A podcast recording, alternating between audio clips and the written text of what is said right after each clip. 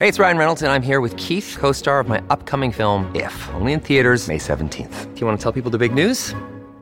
All right, I'll do it. Sign up now and you'll get unlimited for $15 a month in six months of Paramount Plus Essential Plan on us. Mintmobile.com slash switch. Upfront payment of $45 equivalent to $15 per month. Unlimited over 40 gigabytes per month. Face lower speeds. Videos at 480p. Active Mint customers by 531.24 get six months of Paramount Plus Essential Plan. Auto renews after six months. Offer ends May 31st, 2024. Separate Paramount Plus registration required. Terms and conditions apply if rated PG. If you're struggling to lose weight, you've probably heard about weight loss medications like Wegovy or Zepbound and you might be wondering if they're right for you. Meet PlushCare, a leading telehealth provider with doctors who are there for you day and night to partner with you in your weight loss journey. If you qualify, they can safely prescribe you medication from the comfort of your own home. To get started, visit plushcare.com slash weight loss. That's plushcare.com slash weight loss. Plushcare.com slash weight loss. Hello, everybody. This is Marshall Poe. I'm the editor of the New Books Network. NBN listeners like to read books and buy them. So we thought we'd tell you that right now, our friends at Princeton University Press are having a remarkable site wide sale. You can get 50% off books, including ebooks and audiobooks, with the code 50, F I F T Y, at checkout until May 31. You can save some real money on Princeton University Press books. I encourage you to go there and check it out. Welcome to the New Books Network. Hello and welcome, everybody. Uh, today I'm in conversation with uh, Professor Sarah Lamb um, to talk about her incredible book, Being Single in India. Um, uh, welcome, Professor Lamb. It's such a great pleasure to have you on the show. Thank you. It's good to be here. So maybe as is tradition at NBN, if I could just start off by asking how you became an anthropologist. So your intellectual and personal biography that got you into the discipline and so many years of research that you've spent doing um, in anthropology.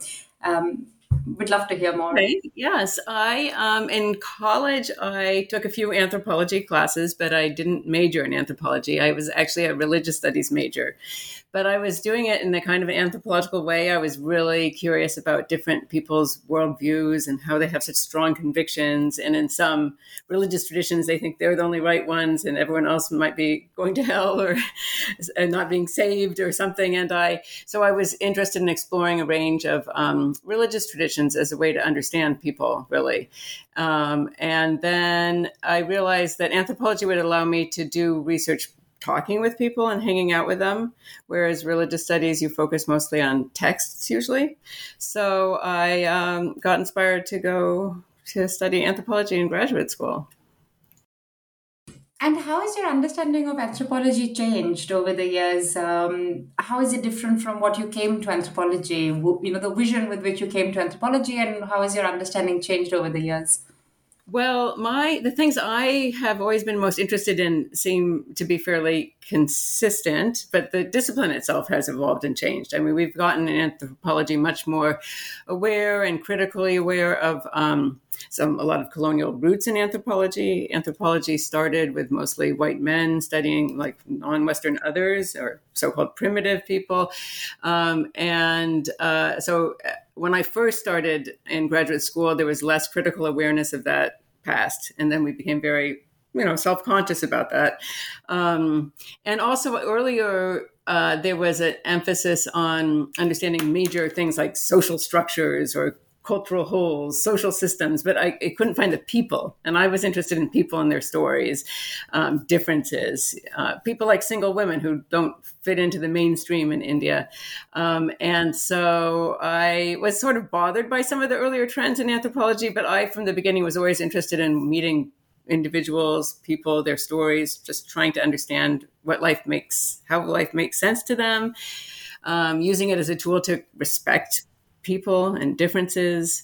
Um, and so that's remained consistent with me and i love it i mean it's wonderful to be able to do research out of the library hanging out with people in diverse places um, both in the united states and in india so then if we could um, also hear more from you about how you came to the research topic of this book. Um, and you write about this in the book, and there's something, there is a kind of simultaneous strangeness and naturalization of what it means to be married or single in India. But um, I'm curious to hear from you why, what drew you to the subject, and how you began to conceptualize uh, this research project? Yeah, so I, for years, I've focused my research on aging, and still that's my main specialty. That's what I'm known for. Um, and I just came back from a really interesting research trip in Arkansas here in the US with older people, um, which was really interesting. But I've done a lot of my work in India over the years for like three decades going and doing field work there, mostly focusing on aging. But in the um, process of studying aging, I had met really quite a lot of never married single women. I mean, some were older, like 90, 85. Some were living in these so called old age homes, uh, which is a place where never married women sometimes aspire to go to because it's a way to receive care in old age if you don't have kids or close kin. Um, and then I had two research assistants over the years who didn't marry and they had pursued MA degrees, one a PhD degree, and helped me with my research and were really happy with their lives. I mean, they were glad that they didn't marry. They had chosen not to marry. And, um, but then, so I started getting interested in the topic of, of single women uh, because also I had also been studying um, what happens to older people themselves when they don't live conventional family lives. So my one of my second books focused on old people who either lived alone independently, maybe their kids were abroad, or they were moving into these new retirement homes, old age homes. Uh, so I was interested in people who lived beyond conventional family lives. So single women fit into that. Um, but when I would mention to many Bengalis um, in India that oh, I'm interested in unmarried women, they would say like, "What are there unmarried women in our society?" No, like are there? No everyone has to get married. Especially men would tell me this like that's a weird research topic. Um, and like oh if there are single women it's just their parents failed to get them married. That's it. You know nothing more to study you know. Or like in villages there never would be any unmarried women. So it was like a puzzle like i want to prove them wrong and i had been meeting some unmarried women. So i just it was kind of a side project of mine for many years but i then I began to be even more excited about it than my aging research for a while. And I really, really loved just trying to find more. It was kind of a mystery and a puzzle. Find more unmarried women and gather their stories, um, why they didn't marry. And I found that their ideas um, and experiences really shed light on a lot of interesting things going on in the wider Indian society. So it wasn't just about being single, but you know about gender, sexuality, marriage, kinship. aims of life, things like that, you know, new education opportunities, social change. It was really a, a wonderful way to, um, as, as, a lens to get into understanding other things about Indian society in general. And also, uh, marriage rates are going down around the world. So it's not a trend only in India. It's a it's an interesting phenomenon to study everywhere, really. What I really enjoyed about the book uh, is that it starts with this question of why and takes this kind of nosy social curiosity and also a kind of like social, you know, like impolite social imposition and turns it into such a productive analytical frame that then structures the whole book. And I mean, maybe if you want to speak a little bit more about that. And I thought that was so interesting because it starts with this curiosity, which is not which may not be that sort of it's not an intellectual one it's just something to you know dismiss something as an anomaly but then you stick with it and you go till the end and then it becomes such an interesting and such an intellectually productive exercise well, I'm glad you found it that way. It's true. There is just this, yeah, nosy curiosity about why that I had. And then other people would ask me too when they heard about the research. That would be one of their key questions like, oh, why? Why aren't they married? You know, why? Why? Um, and I did find that I, I couldn't, I didn't want to just simply ask that question if I met a single woman um, right at the beginning because it seems a little bit rude. They've been getting that their whole lives, um, and everyone says, "Why didn't you marry? Why didn't marriage happen to you?" It's often phrased in the passive. Why Why didn't your marriage happen?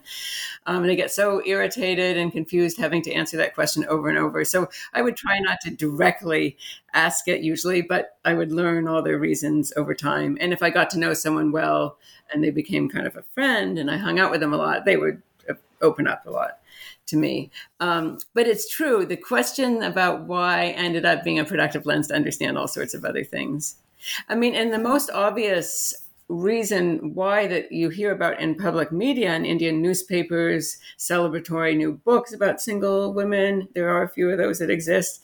Um, that focus mainly on the elite, but they their reason for why is always it's a choice, a simple choice. You know, I made a choice, and um, I found that though for many people the idea of choice is very meaningful to them, and and they, and I can say they did make a choice not to marry, and I want to respect. I mean, it's wonderful if people feel like they can have a choice in life to do things or not do things.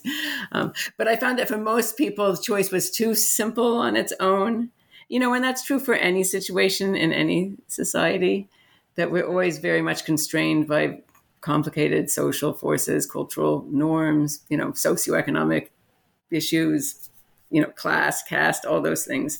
Um, gender norms. So it, most, none of us are truly free to make easy choices. And so, um, yeah, I use the question of why to understand some of those kinds of constraints, those forces impinging on people's lives to make choice. Um, you know, usually not that easy. Yeah, yeah, yeah, that's so true. Um, I also wanted to make one more observation, which is, uh, I mean, in how you analytically framed the study, uh, I found that it was so productive to position it in the queer studies literature.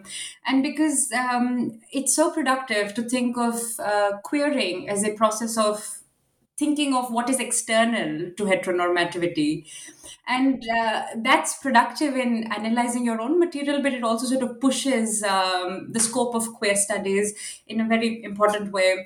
Um, and i know that later you also credit um, conversations with your students uh, that sort of pushed you in this direction. So i was i was i wanted to hear more about your about your journey of uh, of of placing the study in that in that body of literature yeah. Um, so uh, yeah, I'm glad you picked up on that theme. I ended up finding it productive.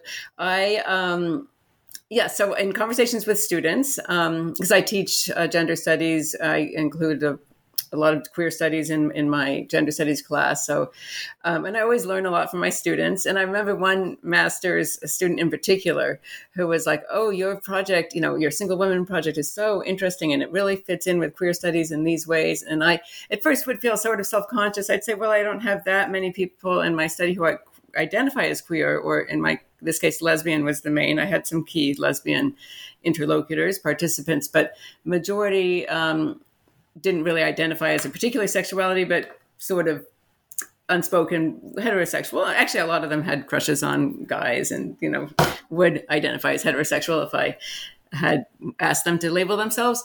Um, so I felt, you know, a lot of the work in queer studies um, folk in anthropology focuses specifically on people who identify themselves as queer, LGBTQ plus often. Um, just like earlier work in gender studies, you, there was sort of this pressure, oh, it should focus on women really and not, you know, men. Or now we realize, oh, men are an important part of gender studies.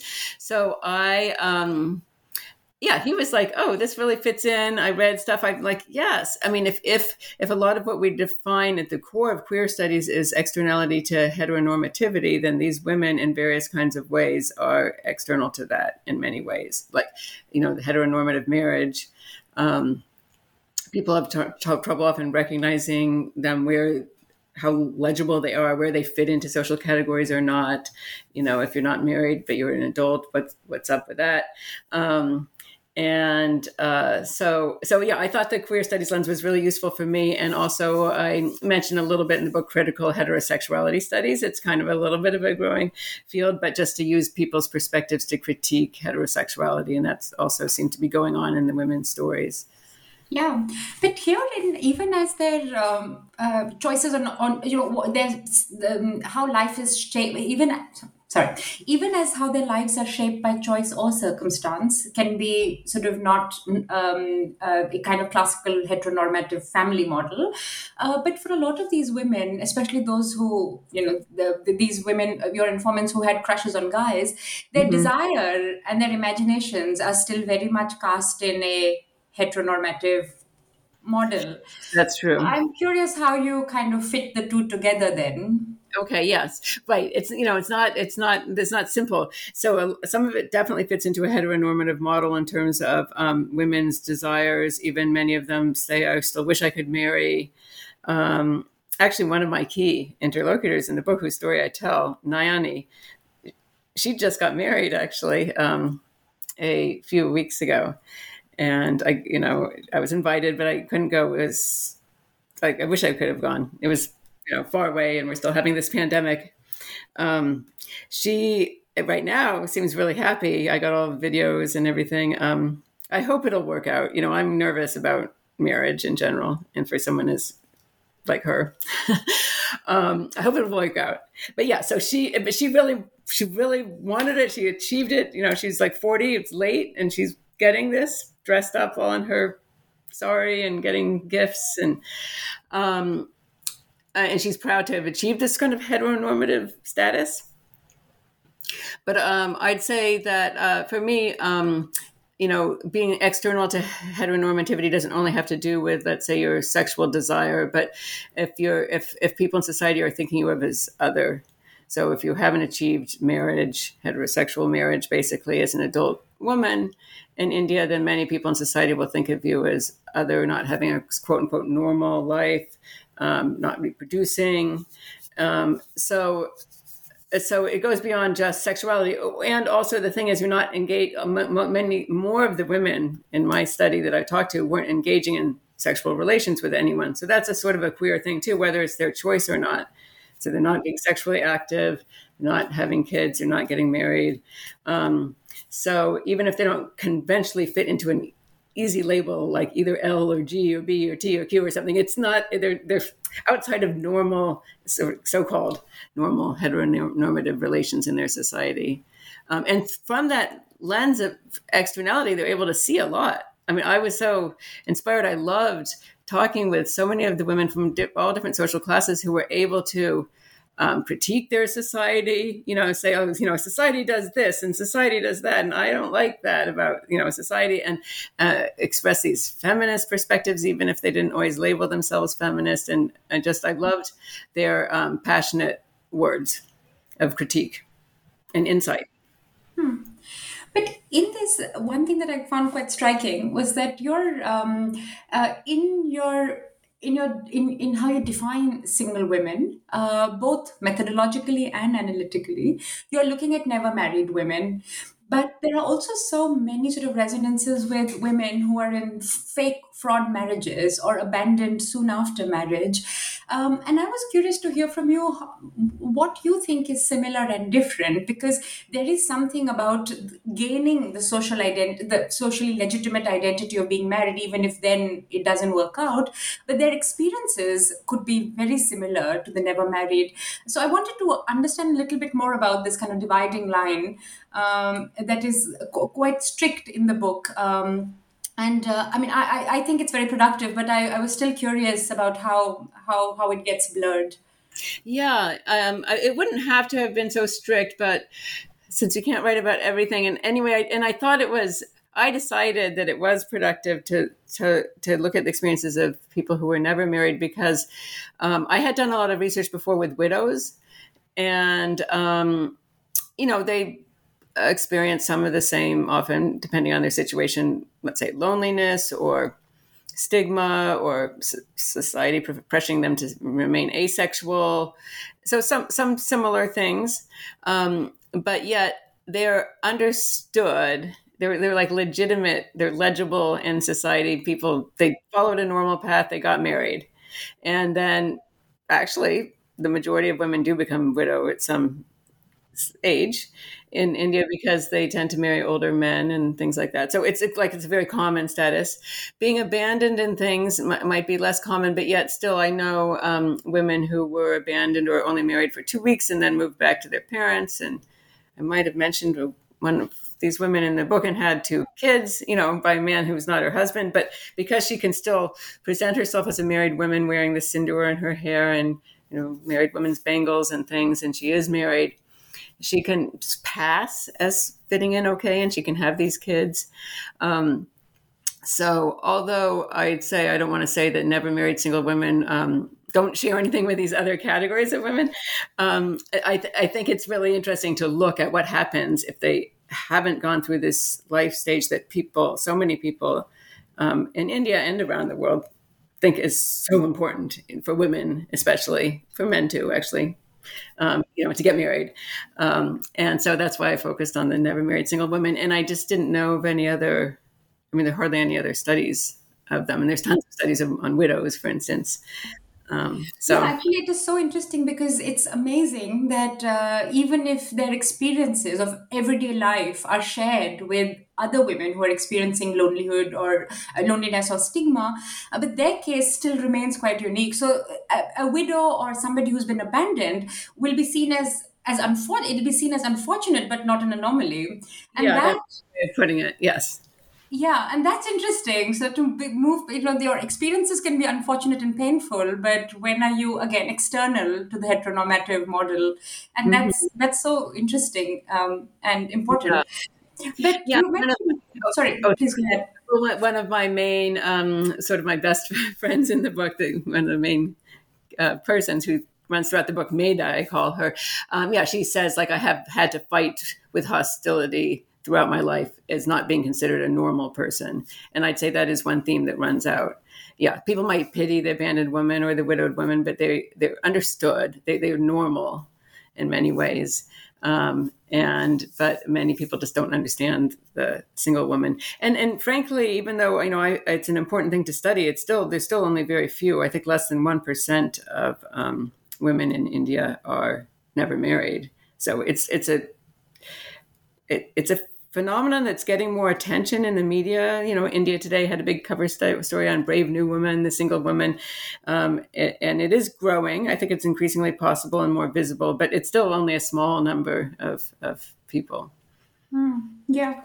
And um, you mentioned men, and I'm sure you get this question a lot. Um, uh, and what about the single men? And for me, what was quite interesting is because in your research, you talk in these very nuanced ways about what choice means and not. Uh, it's interesting because the literature, no, and not just the academic literature, the popular debate around single men gets caught up so much in the incel debates where choice is understood in a very different way. Um, so I was curious how, how you put the two together? Yeah, that's a nice question. Yeah, it's, it's true. The incel debates, that's the whole idea that the men are feeling they don't have any choice. They're involuntarily celibate. You know, they don't have any choice. They, they should. They should be able to have women, but the women don't like them or the women are too feminist or, yeah.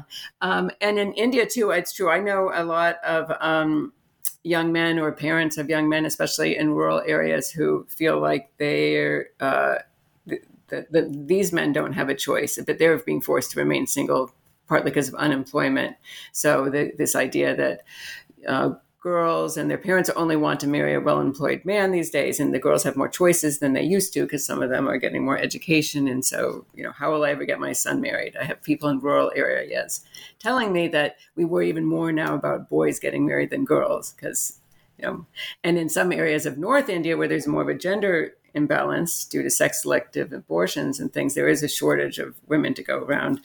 Um, and so that is one issue. It's not always a man's choice to be single. Um, although, you know, there's a few, you know, I, I've read a collection of essays on these fun single men having fun, you know, in cities with their free life. Um, but the other thing that I think is even harder sometimes for single men or men who don't marry, let's say they might be gay, identify as gay, and they're not marrying, then for women is there's even more pressure on men to carry on the patriline. So even more pressure to um, bring in a wife, bear children for their sake of their parents. They owe it to their parents to carry on the patriline and then maybe to provide old age care to their parents. So interestingly, women, um, a, a lot of parents are worried about getting women married because they they're worried that they're it's their responsibility to do that to help care for their daughter and give her security, economic security, and um, old age security. Uh, but she's not responsible for carrying on the patriline. So in some ways, women are freer than men for that um, obligation. So that makes it easier. But I would say that one thing I find much harder for women than men in India for single women is just that there's much more control over women's sexuality. So there is less um, scrutiny of men's movements, what they're doing outside. I have a colleague at Brandeis who studies queer men's public life in Mumbai, and you know, having fun, having sex, you know, in public, and you know, having so many sexual partners, and just being out in the streets, and you know, doing these fun things. It's much just much harder for women to have that access to the public life um, and sexual freedom. Yeah, it's so interesting to think what singlehood does to gender. Uh, to sort of reverse that question and ask, you know, how uh, questions of sexuality, uh, respectability, femininity, masculinity, how they play out differently you know through the experience of singlehood. Um, and then also sort of a question on kinship and this speaks to me uh, uh, quite deeply because it's something that i'm thinking about right now in my own work um, on putting families together doing the work of kin work uh, what makes you know f- uh, how to think about how care uh, material goods um, uh, uh, everyday labor makes families. And it's so interesting when you speak about how women who are single are kind of dislocated in these kinship models. They could be providing care and labor and maybe even material uh, uh, you know m- income but still they're not fit they're not able to claim kinship uh, and uh, that kind of fractured kinship is this is a it was a very new way for me um, uh, to, to see it. And yeah that was quite wonderful. So maybe if you want to speak a little more about that.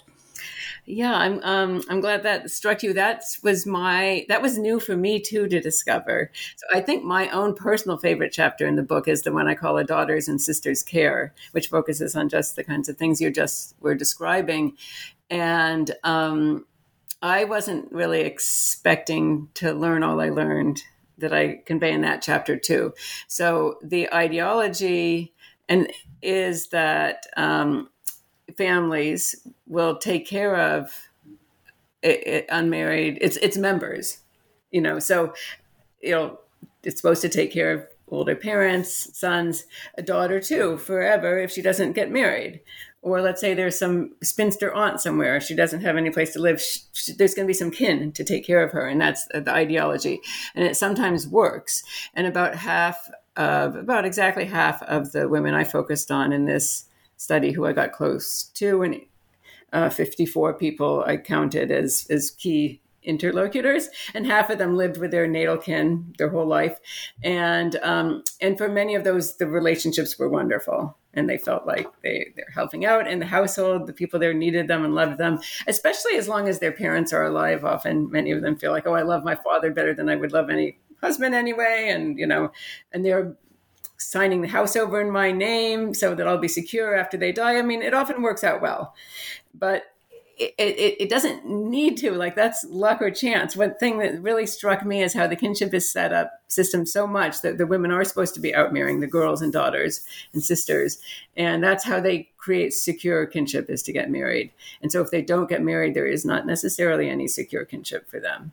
And I, and I knew quite a few people who fit into that norm especially after their parents die that their brothers and sisters-in-law don't want to care for them. And maybe why should they? But in some cases, these women sacrifice so much for their families. And the reason they didn't get married is because their families needed their care labor and their work, the money from their work. So this especially would happen in poor families, some rural families, and some East Bengal refugee families. Um, and they worked and worked for these families, um, got all their sisters and married and um, cared for their parents, and then in the end feel like they have no one who wants them anymore. No one to give them love, no one to give them monetary support, no one to be really their own. And so it's hard for several of these people just to be to feel so alone once they become adults. Yeah what was especially what was especially like uh, cruel to say is that um, they're being punished within these kinship models for not having married out and secured a legitimate form of kinship. But it is so um, it's so disheartening to see this happening to single women in light of all the evidence that we have of what happens to married women. And you know they're promised that they're they're punished because they they didn't get married. But even within marriage women continue to the the, the struggle to secure kinship is a is a continuing one. Um, and the punishment meted out to single women is um, tethered to this idea of uh, the perfect kinship that will come through marriage. Uh, but we know from scholarship that that doesn't happen either. So it was it was quite interesting to see it in light of of what we know happens within marriages. You're exactly right. It's like there's this catch twenty two. So you can't be secure without marrying but marriage itself is so insecure often. I mean that also sometimes works just like being with your parents forever might work. That that often works well of course but it really often doesn't and that's one reason some of the women did kind of choose you know some of them very purposefully others sort of you know not to marry because they had seen so many bad marriages and they had thought it was vulnerable and they don't know what will happen once they marry. And um, will they be able to still visit their natal kin if they want or keep working if they want? Uh, so yeah so the thing is yeah what i basically learned it can it can be hard to be single but it's also hard to be married so it's um, the, we need broader social change i guess. Um, and then it's hard to be totally alone in in india too and in many countries because there's less um, like in the us a lot of people live alone. It, if you look at the us census there's um, it's one of the larger categories now. I can't remember 20% or 24% of households are single person households. So there's a lot of housing options. There's some social cultural familiarity. Just think, okay, I'll just make it on my own and I'll have good friends or I could have lovers or um, things like that. And there's just fewer housing options, especially for the non super elite in India to live alone. So that makes it just more of a precarious situation. Most people feel more familiar and comforted if they have some close kin they can live with. Um, also, another thing that struck me was um, uh, that your informants were not um, uh, speaking to you about caste. Um, which is interesting because a lot of uh, researchers would say that maybe they're not encountering caste in urban re- urban fieldwork, but the area where they do encounter caste quite strongly is in marriage and family making. Um, so it was interesting that when we're looking at its opposite, uh, caste doesn't come up so much in field conversations. That yeah, that's interesting to think of that as one of the main reasons why. Because if they're not talking about marriage, then maybe they didn't have to talk about caste as much because they're not talking about trying to marry within your caste or endogamous caste unions. Um, I mean, the other thing is, is that another reason maybe people didn't talk about caste as much for me is because I was a foreigner, American, um, thinking that I sometimes I people find people think that um, you know either it's a sort of a bad thing or a secret that why should I talk with her that much about or um, expecting that I would see things that I didn't see. So I don't need to talk about this because of course she knows. So uh, it's not, um, you know, I don't, I don't entirely trust at all that caste wasn't more important than I saw it to be. But the thing that really, really jumped out to me was social class issues. For one, because it's so obvious to see if someone's like living in a mud hut in a village area that doesn't even have a real roof and doesn't have enough food versus you know having a three story beautiful house in Calcutta where you can sip whiskey on the uh, veranda.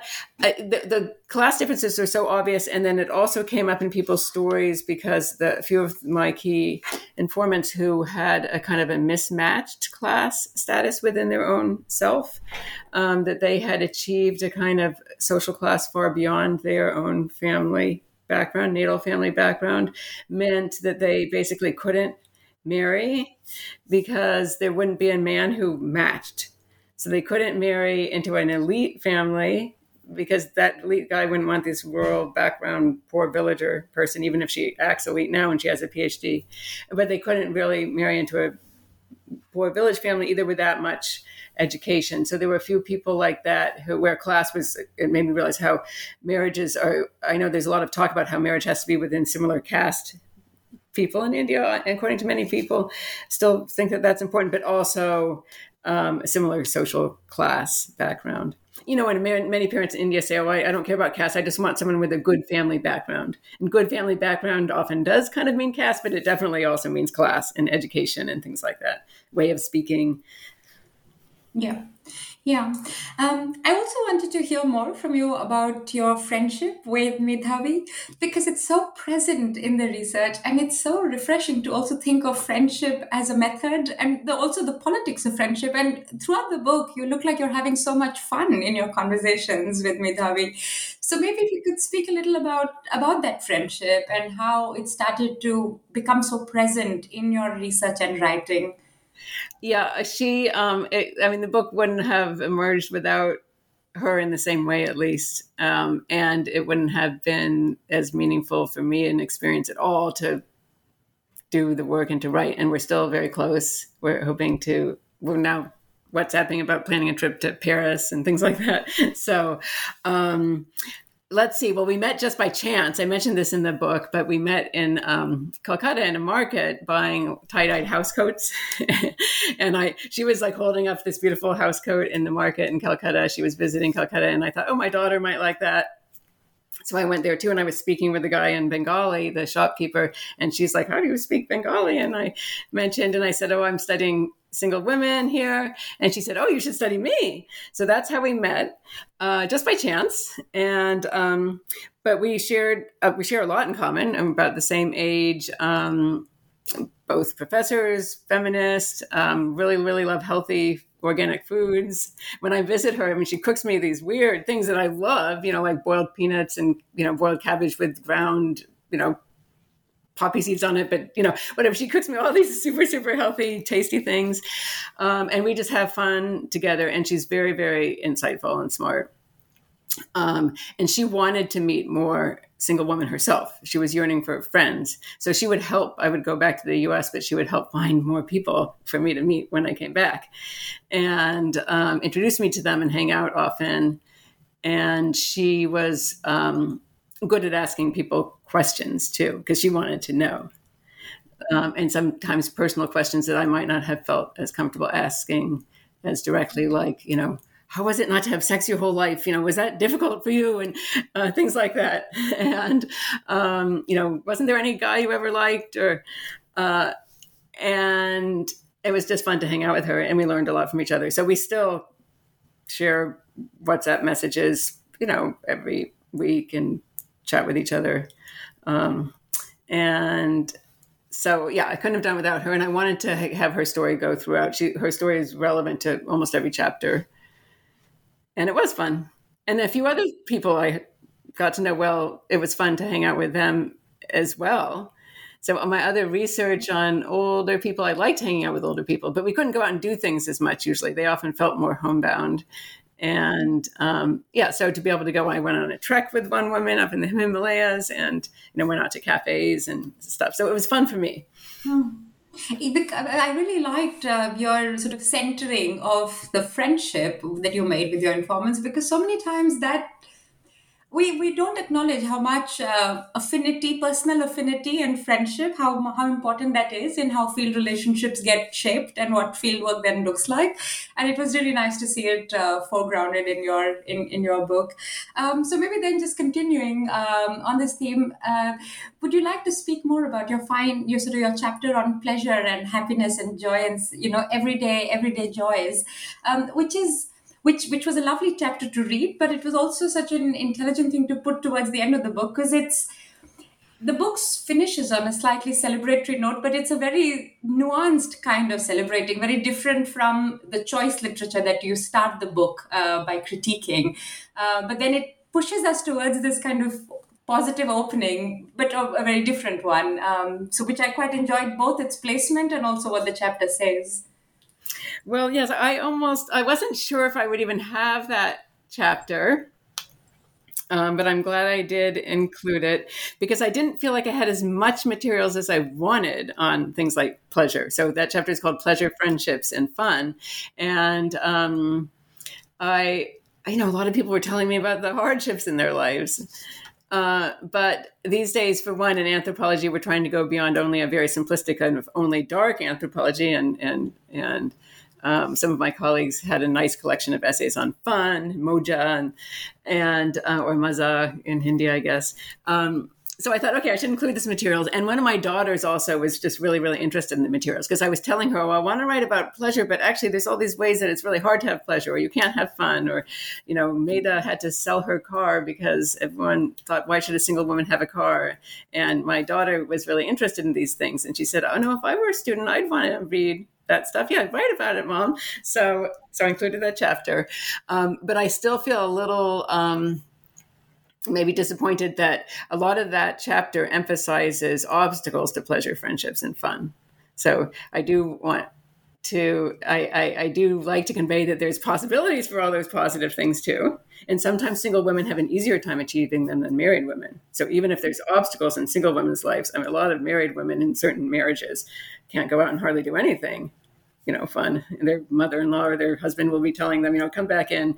You know, it's harder for me to go and get tea with a young married woman than it would be with a single woman usually.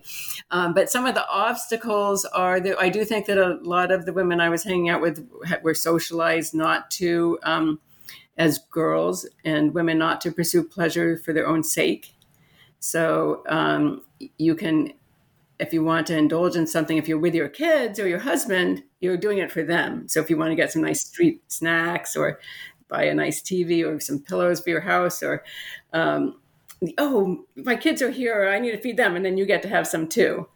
And um, sometimes when I would give single women gifts who were religious, they often had a deity, Gopal, the baby Krishna, in their house. And they're like, oh, how nice. He'll really enjoy this chocolate. Let me give him some chocolate. Then I can have some too.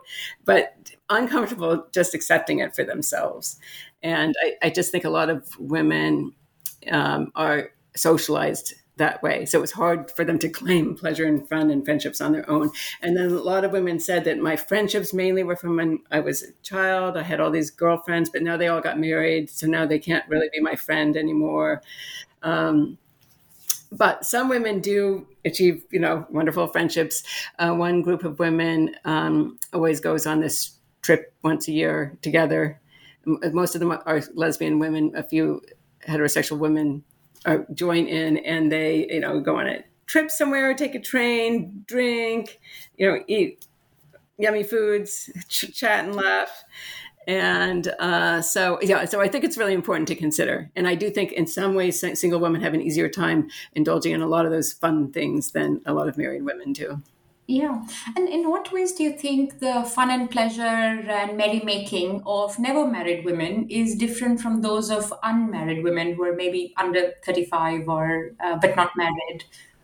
Well, um, from what I know, so I'm kind of oldish now myself, so I'm not hanging out as much with the kind of cosmopolitan, let's say Delhi, Mumbai, uh, young singles crowd. But that's another big category of single, like a local meaning of single in India these days is um, young women and men living in metros who can go out drinking and partying and having fun totally. And I, I've been told by my students and others that that's a big group of people. And I've read some novels about it too there's one novel always single and a few other like novels about you know going out drinking having sex and you know maybe i'll get married one day. Um, so i do think that especially for the more urban cosmopolitan elite people it seems to be that there is an emphasis on you know freedom to have fun and pleasure in urban life for women and men both and I like the like why loitering movement. Shilpa Phadke and others had this why loitering, and it's like women, young women, old women, anyone and men should have access to public space, should be able to have fun in public space. So I think that's an important movement in India. And I was focusing on people. I was interested in people who weren't going to later get married, who were above thirty five. So they were not participating in that kind of life so much. Uh, but I think it might be an important new trend developing. Yeah. Um, um, and finally, I wanted to also hear from you about uh, your writing process because what is so striking about your writing is just how clear and accessible your writing is. And uh, maybe if you could share a little about how you write, how you go about, um, you know, um, moving from field notes and recordings to the final written page. Well, it's hard to always, you know, know for sure how that happens. But for me, um, this book and my one other book, um, Aging in the Indian Diaspora, that focused some of the main materials in that book were focused on people moving into old age homes in India. and this book were the easiest two pieces of writing in my life, I think, because um, I felt like the stories of the people were very compelling, and I had the opportunity to write close to the time that I finished a lot of the field work. It, it just happened to be that I could do a long period of field work because of sabbatical or research grant, and then I didn't immediately rush into teaching, and I had some time. So if stories are fresh in my mind. Um, I, I want to get them out. I feel like this urgency, like to get them out, and I and I enjoy actually writing.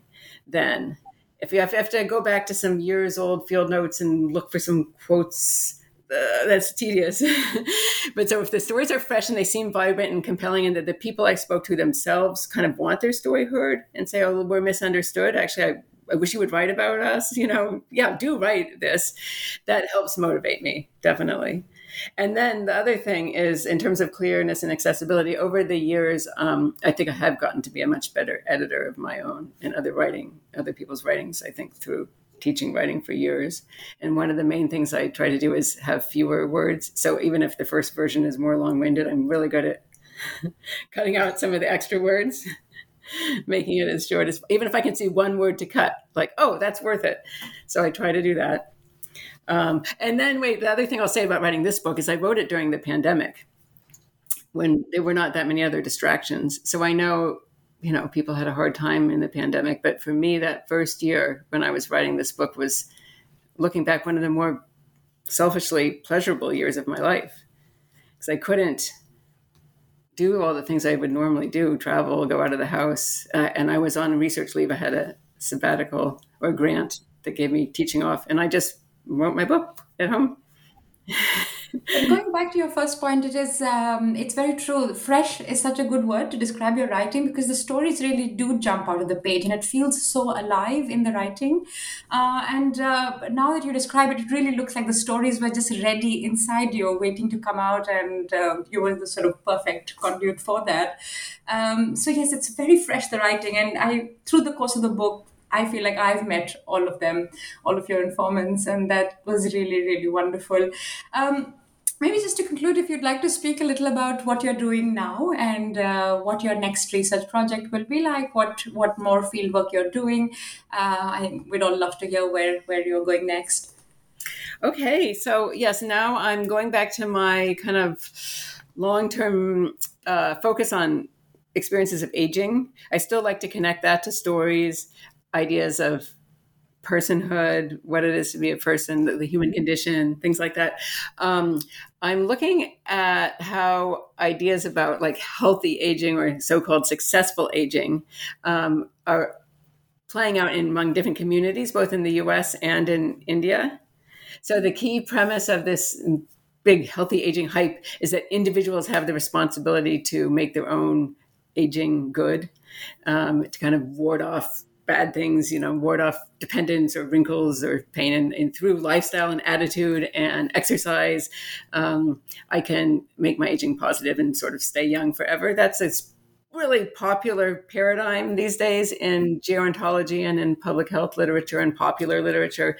And so I am chatting with older people in the United States, both in the Boston area, and I just went to Arkansas in the South, and I'm talking to some people in Alabama, also in Florida, in the southern United States, where Christianity is much stronger, and um, and seeing how these ideas um, operate there, like for people who have really, really strong belief in heaven, and that also God determines the stage of life, how long it will be, the lifespan.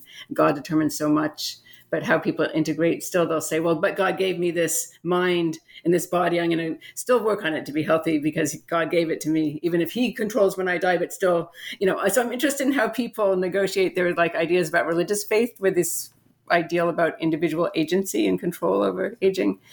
And then in india too before the pandemic i started talking with people about these issues.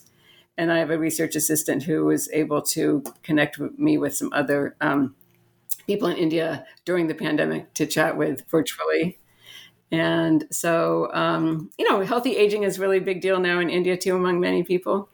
But some people really wonderfully critique um, uh, the, the, the West or say, well, they, they put a label on it now, but we always cared about health, you know, or why do you have to go to a gym just to be healthy? You know, a lot of people have really nice critiques of the West, which I enjoy.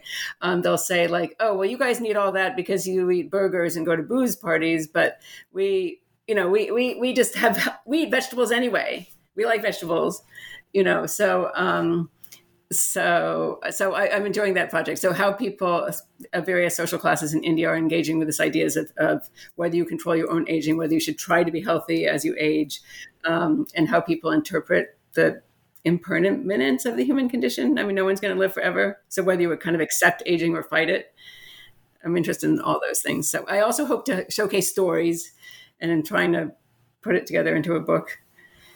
Oh, how fascinating. Um, yeah, thanks for sharing that. Uh, and thanks for taking our time to speak with me about your book, uh, Being Single in India, which I enjoyed reading very much. And I've been in conversation with lots of friends and other scholars who have also learned so much from it. So thank you very much for writing it. And uh, thanks again for uh, speaking with me. Thank you. It's been um, lovely talking with you and your insightful read of the book. Uh, thanks a lot.